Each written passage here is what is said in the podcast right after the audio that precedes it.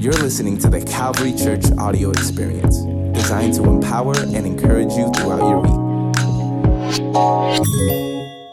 Well, welcome to week two of our six part series that we have called Flesh Jesus in and through us. Turn with me, please, if you will, if you're in person or online. Turn with me, please, to John, John chapter 13. Come on, John chapter 13. And in just a moment, I'm going to be making a very important announcement. As a matter of fact, all month long, I'll be making announcements about where we're going and when it'll be starting next month, February, and I want to let all of you know some good stuff, so I'll get there in just a moment. Take one of your hands, if you will, set it on your heart. Church, I want you to say it out loud with all you've got. Say, eyes to see, ears to hear, a heart to receive, a mouth to confess all the good things Christ has already provided for me. So, last week I mentioned that in this series we are really after the answers to the question what does it mean? What does it look like to be the hands and feet of Jesus in the 21st century? Flesh, Jesus in and through us. In a nutshell, this series is all about learning to live as Jesus, or better stated, letting Jesus borrow our skin, flesh and live his life in us and through us, which I've told you is the essence of real Christianity.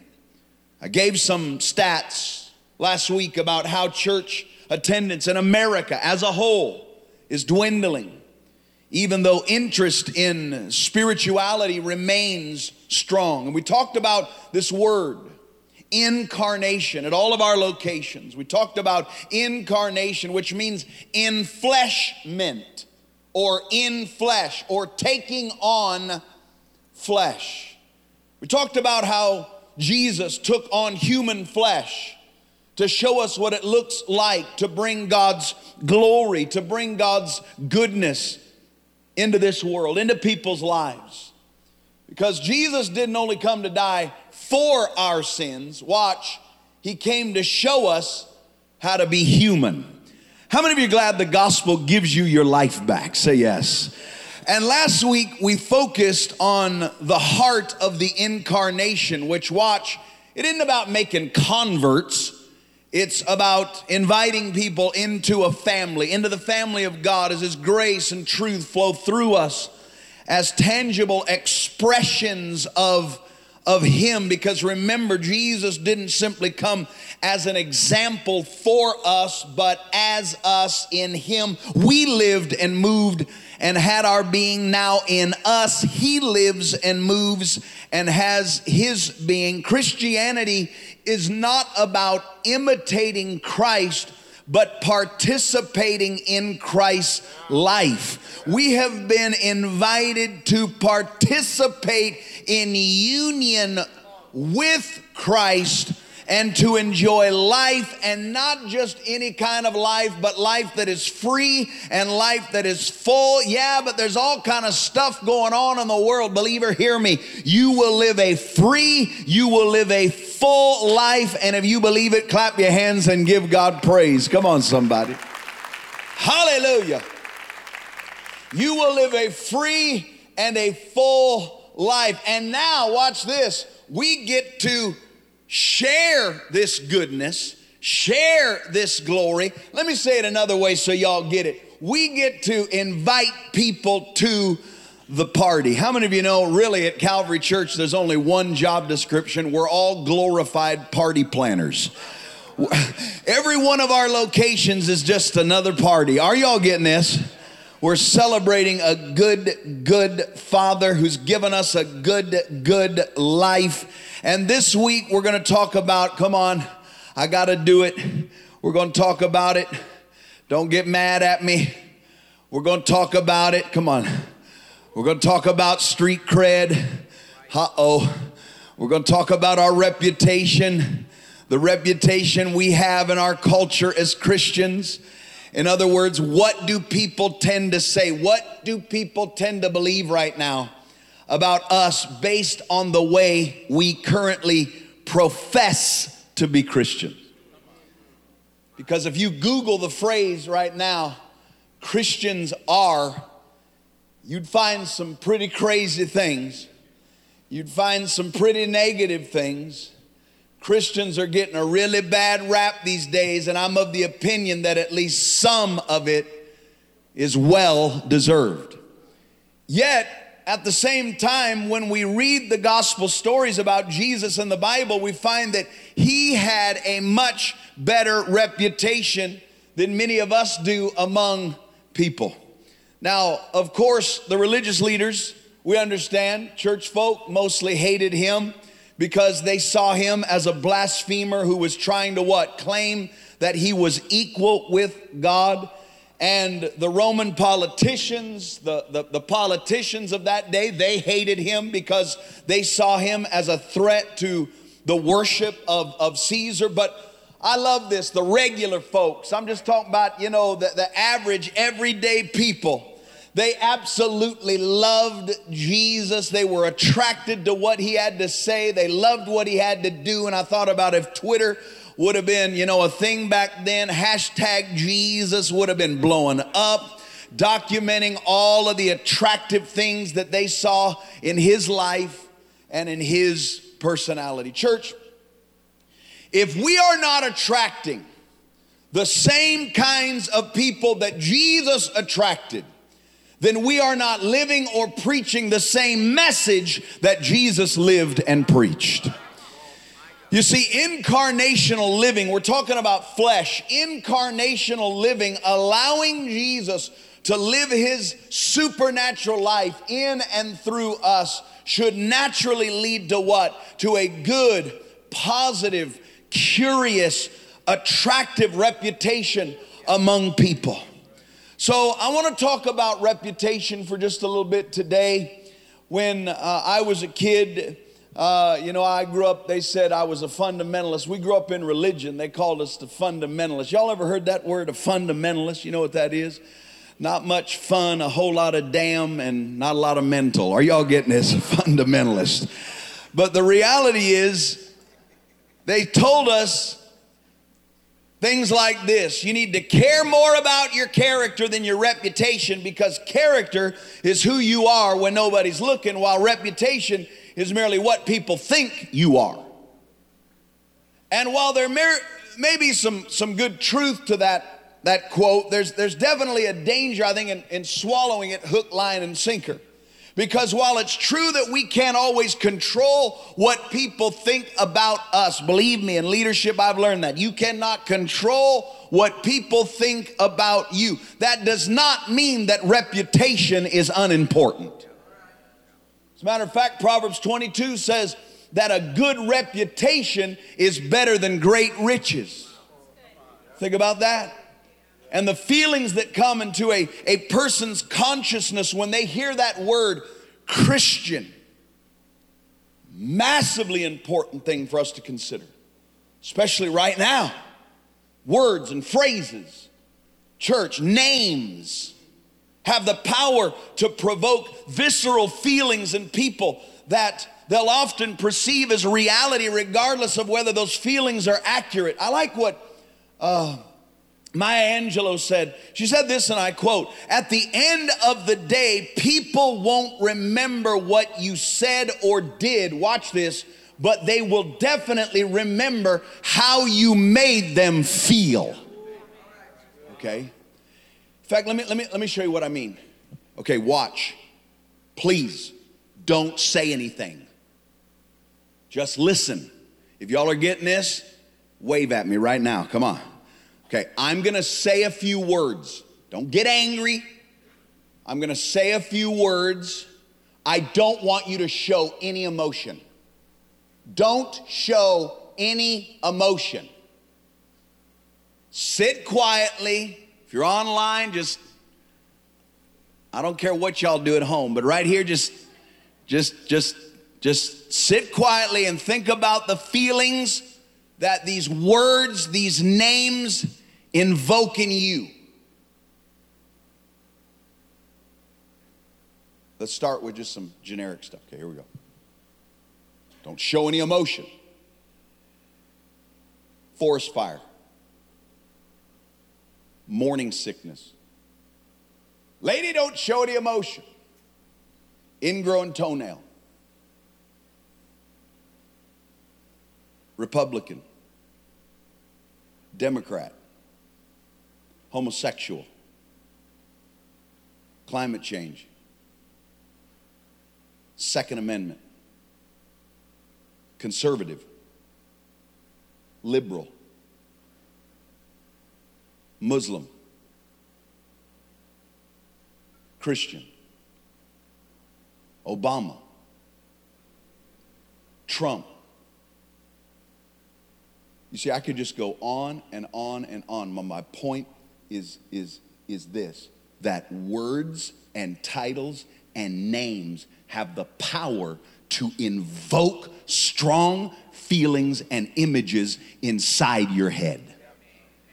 And when I said some of those words, when I said some of those names, your mind went in a very opinionated direction, and it's okay to have opinions. But my point is that we can downplay the power of reputation all we want, but reputation matters. And when you study the life of Jesus, you quickly discover that the people who were regarded to be the furthest away from God, watch this, they were actually the ones who were most attracted to Jesus. And ironically, the people who thought they were closest to God were the least attracted to Jesus. And while Jesus was never concerned about being a people pleaser, he definitely cared about reputation. He absolutely wanted church people to see the glory, the goodness of God revealed through his life in a way that he demonstrated the love of the Father to them. Because remember, Jesus did not come to save us from God, he came to reveal God as Savior. Jesus didn't come to enable God to love us. He came to reveal God as love. He didn't come to reconcile God to the world. He came to reconcile the world to God. Did you realize that Jesus, when he was about to reveal his identity as the Messiah, did you realize that he had an opening act? His name was John, John the Baptist. And when you read about John the Baptist, especially in the Gospels of Matthew and Luke, you see reports of masses of people who were coming to be baptized by John. And this leads to a, a natural question. I was thinking about it this week. Why didn't Jesus just come by himself and suddenly announce the new kingdom and his new position as king of many kings? Why did God send the prophet John the Baptist preaching the message of prepare the way for the arrival of the Lord? Church, are you ready for this? I believe it's because people need some prep time to get ready to hear and consider Jesus.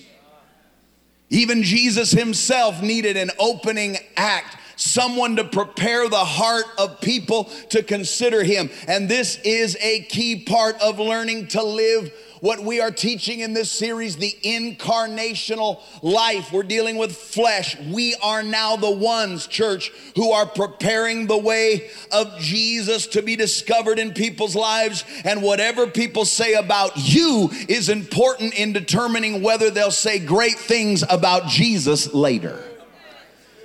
And at the moment, I'm gonna go ahead and say it, our culture is not impressed with our movement.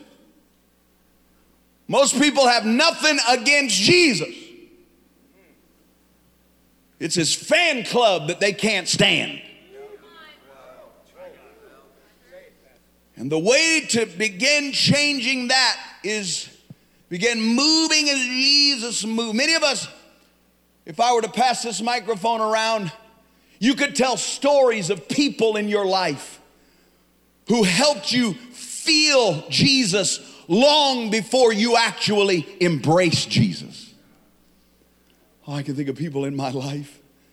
I think Maya Angelou was absolutely right. I, I do remember how some people in my life made me feel. They made me feel welcome.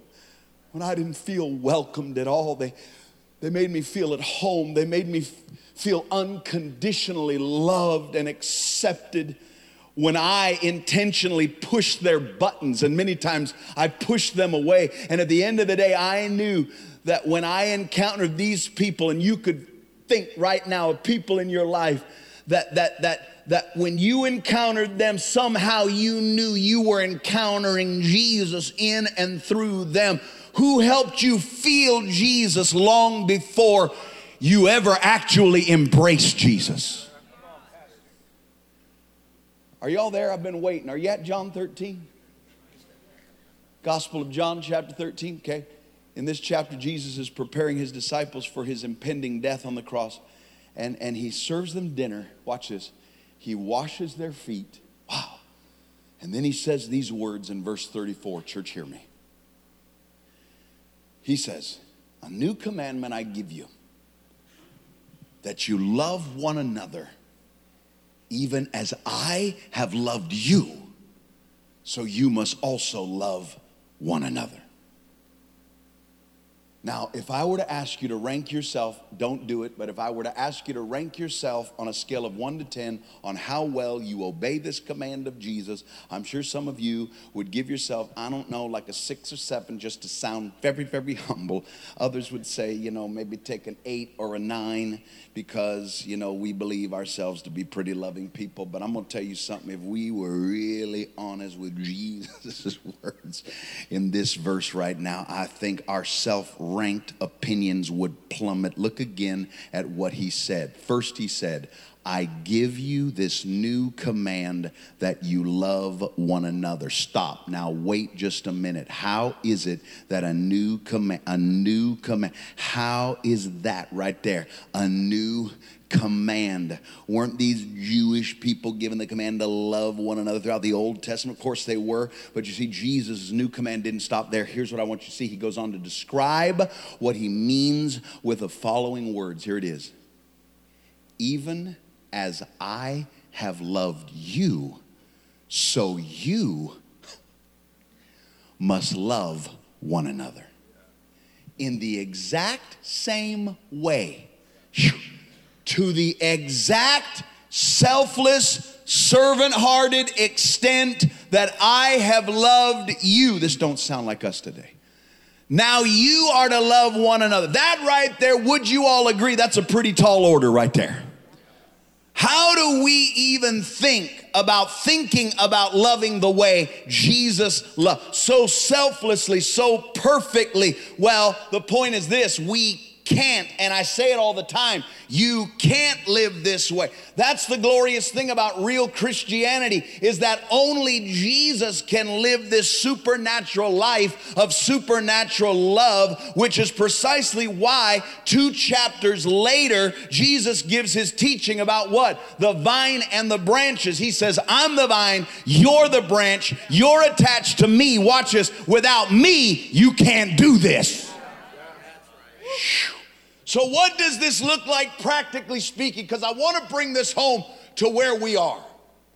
What does this look like, church, right now? What, what can we learn from the way Jesus lived that will give us a, a, a, a barometer, a picture of what it means to love others right now as He loved us? And specifically to the, the point of today's focus, how can this restore our street cred, church? Because I'm telling you right now, it's needed now more than ever more. I'm talking about our reputation in the eyes of a culture that not only thinks of Christianity as irrelevant, but in many cases as evil. And I want to work through four things quickly that Jesus did that gave him street cred, four things that, that gave Jesus a great reputation. Don't miss this, church. It's some kingdom teaching. So, number one, write it down. If you got the app, pull up the notes. Here it is, quickly. And I got an announcement I got to make. One, Jesus was fully human. Write it down. He was fully human. Now, this may sound obvious and I'll, probably some of you very maybe unimportant, but it's critical. You see, in the first century, people expected the Messiah to be a cross between like Arnold Schwarzenegger and Mother Teresa. So, someone who was who was who was almost otherworldly, someone so high and lofty that humans couldn't barely relate. But Jesus earned his street cred with normal people. Watch this because he was a normal man. Wish a church would get this.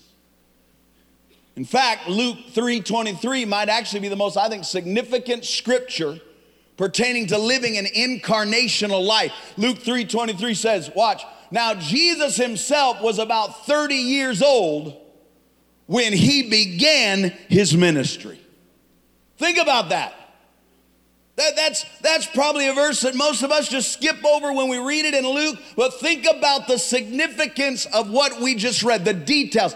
How long was Jesus just living in the neighborhood before he even started talking about his real mission? Think about that 30 years just being a normal guy. In fact, that's why so many people question whether he could possibly be the Messiah. Are you serious? You are the Messiah? People saying, isn't that Joseph's and, and Mary's kid? I mean, can any anything good possibly come out of that podunk little town of of, of Nazareth, but Jesus was known as simply a local. He was a native, he was a human being. And sometimes, I don't mean to mess with you, church, but sometimes I wonder if people don't like us Christians because we try to act like we're otherworldly or more godly or holier than everybody else. And I wonder how our reputation might improve if we instead were simply more human like Jesus. Is this too much for y'all? Second thing that gave Jesus a great reputation among the common folk was this watch. Jesus, uh oh, worked a job.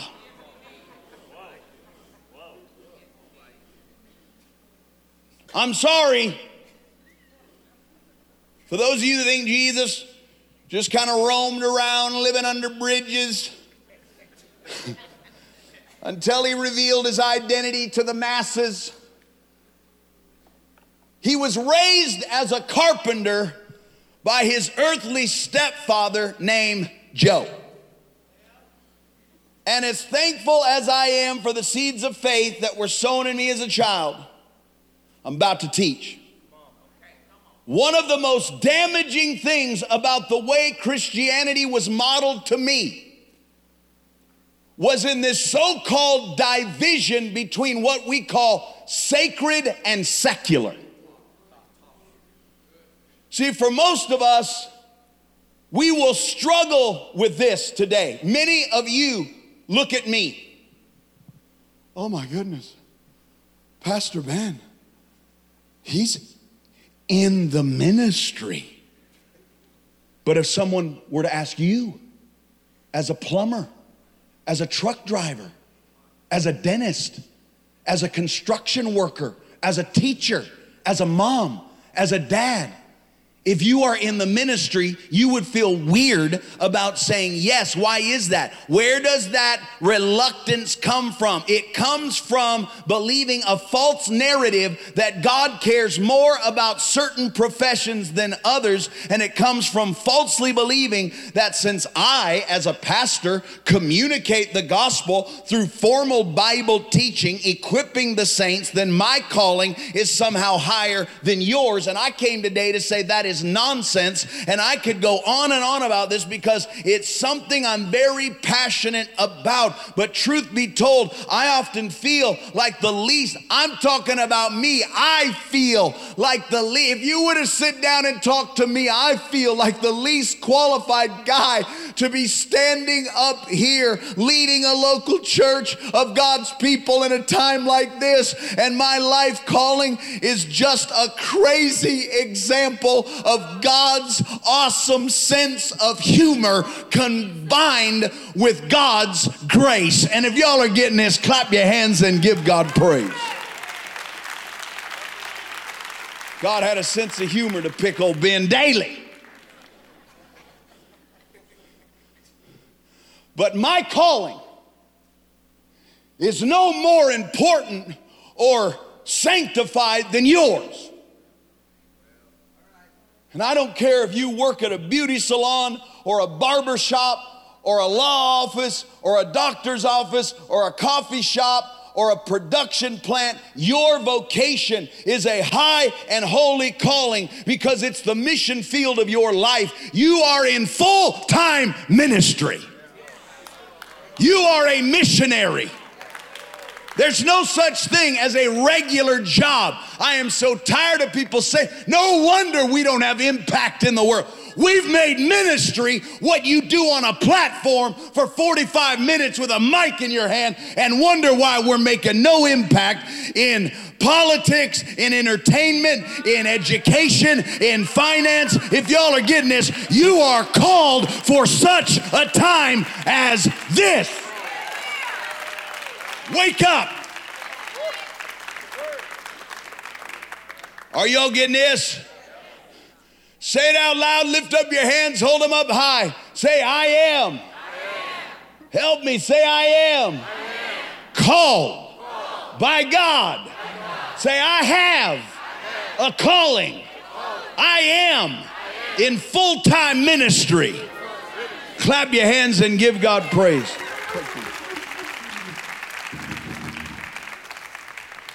If y'all are getting this, say yes.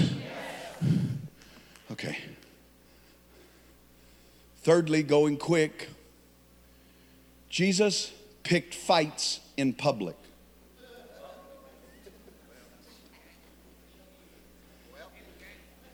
Now,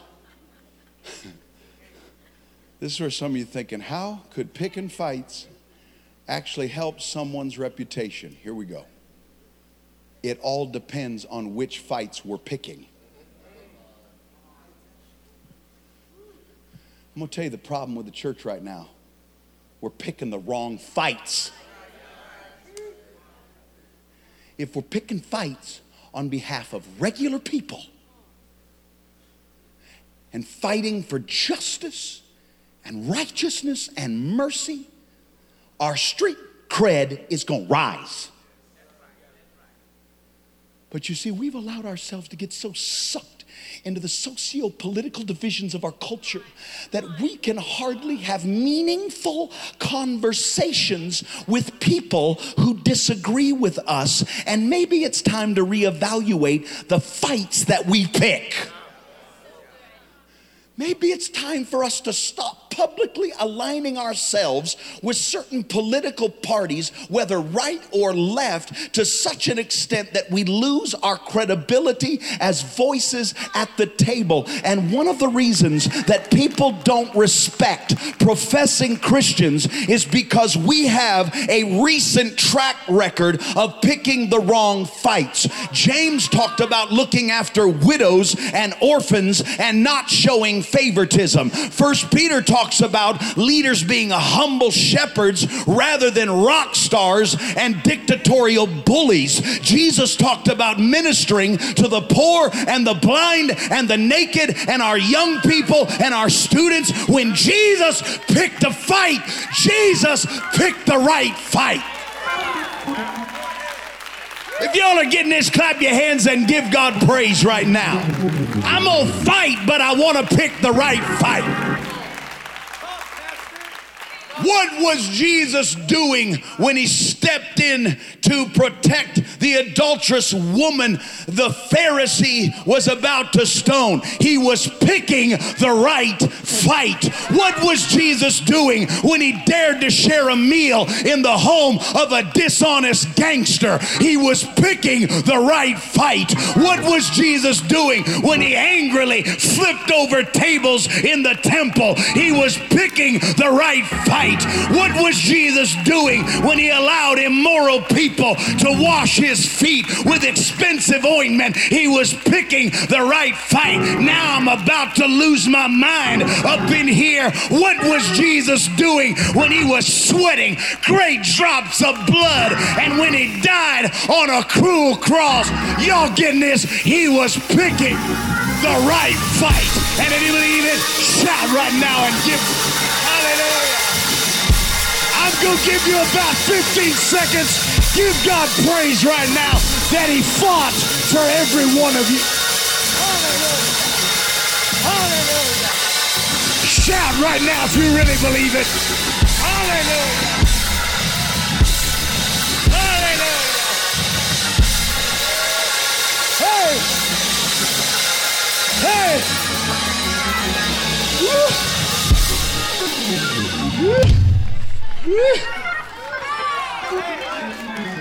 I made a decision this year, church. It may not be popular, but Calvary Church, we're going to be known as a people who pick the right.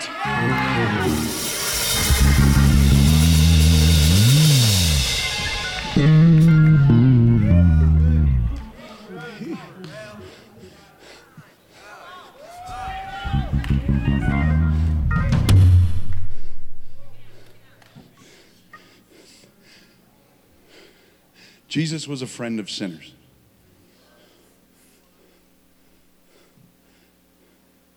And I know we sing songs about being friends with sinners as though it's kind of a compliment. But that was no compliment.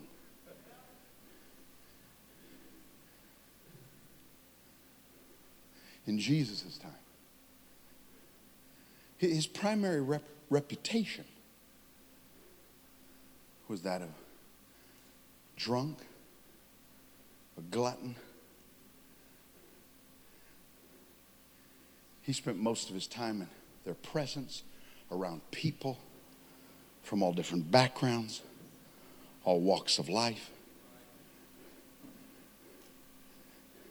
Can I say, you don't get a reputation for being one of those guys by doing an an, you know, kind of an, an, an occasional outreach event on church property.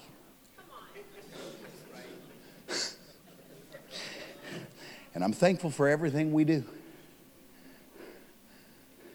You get that type of reputation, church, because you actually do have relationship with those people on a regular basis.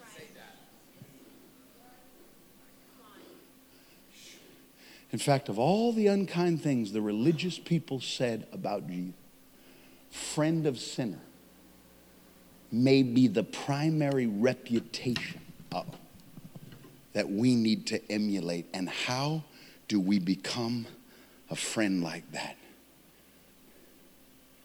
Well, to be a friend of sinners, I don't have time to talk about today. We may have to come back, or I may do a live this week. Because I think it's important we talk about it.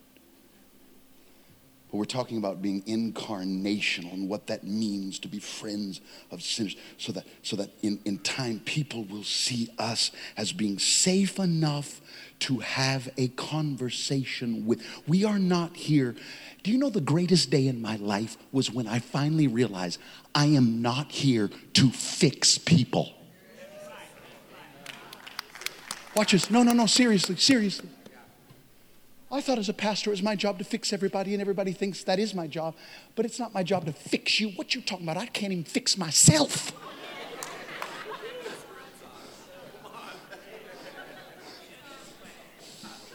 Pastor Ben is supposed to fix me and fix my marriage and fix my life and fix my mind and fi- I don't fix nobody. I'm trying to keep my own head right now. I'm, to, I'm the one that can't sleep at night. I toss and turn. My mind's playing tricks on me too. Are y'all getting this? But, church, we earn the right to be heard by being trustworthy, non judgmental, eager to listen, empathizers. In fact, consider this Jesus was the holiest man who ever lived, and simultaneously the least judgmental.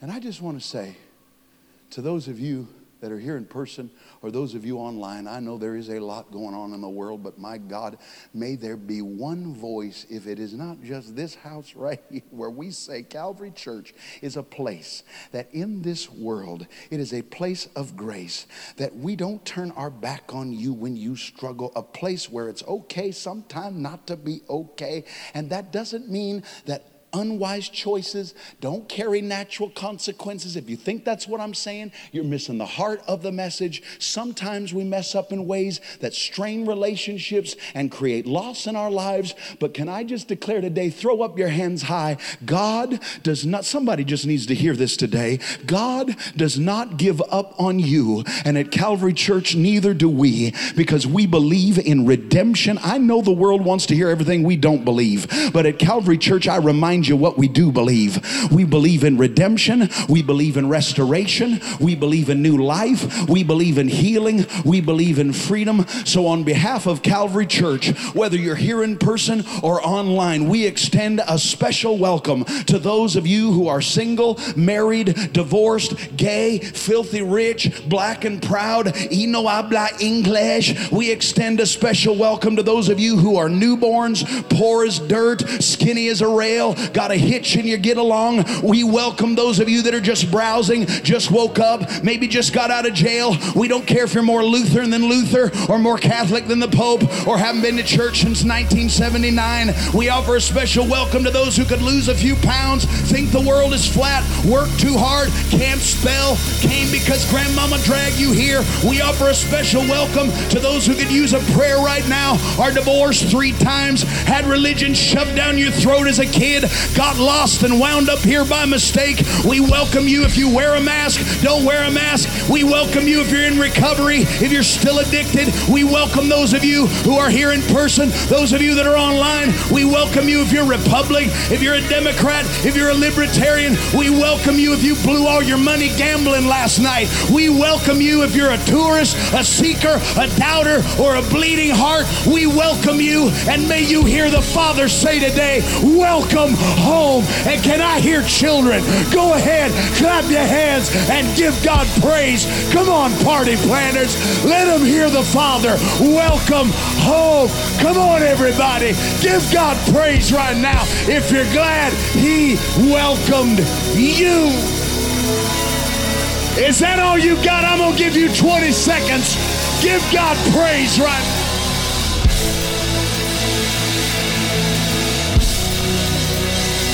Come on, 15 more seconds. Lift it up, church. Lift it up, church.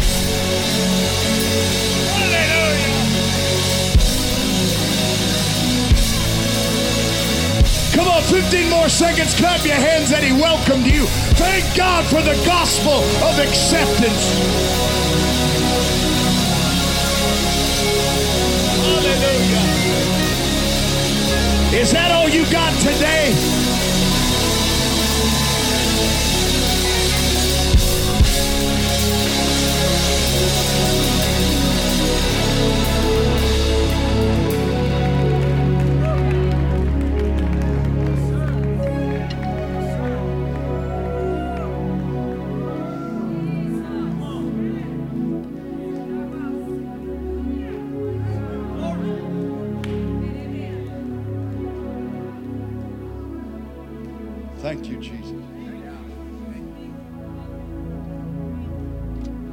Concerned.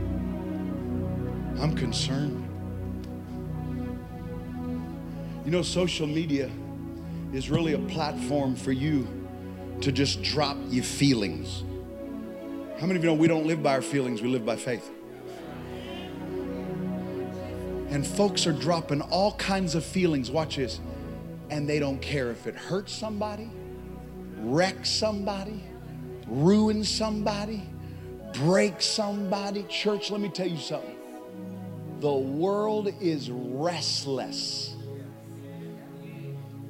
but true believers will be at rest.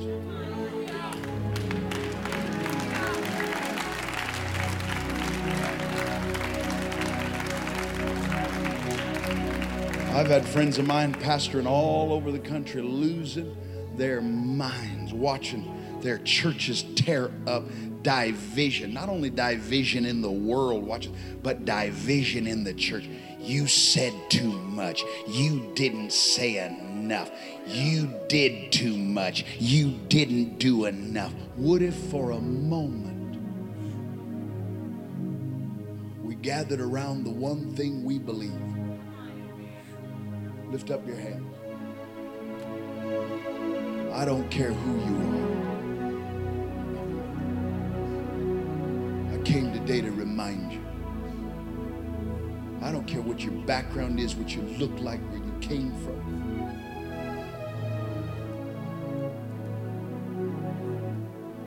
I'll never know how much it cost to see my sin upon that cross. I'll never know how much it cost to see my sin upon that. Lift up those hands, say, I'll never know.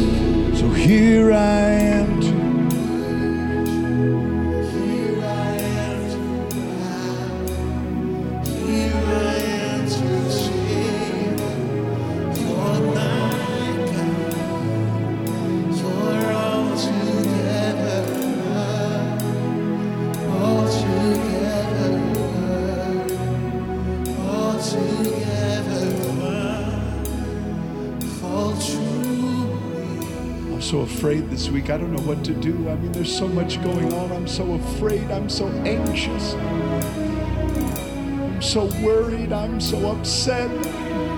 I can't sleep. I'm so upset. I can't sleep. I'm so restless. I'm so frustrated.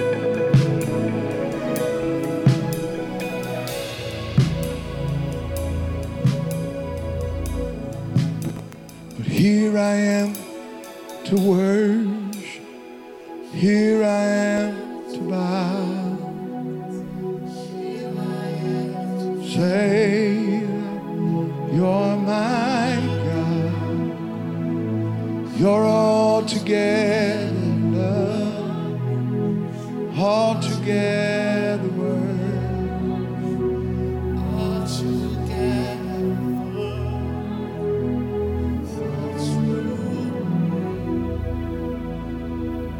Church, I want to make a very important announcement. You can be seated. I'm going to ask you right now, whether you're in person or you are online, to prepare your generosity right now, the first part of this month. Right here, the first month of 2021, or I've heard some say the 13th month of 2020.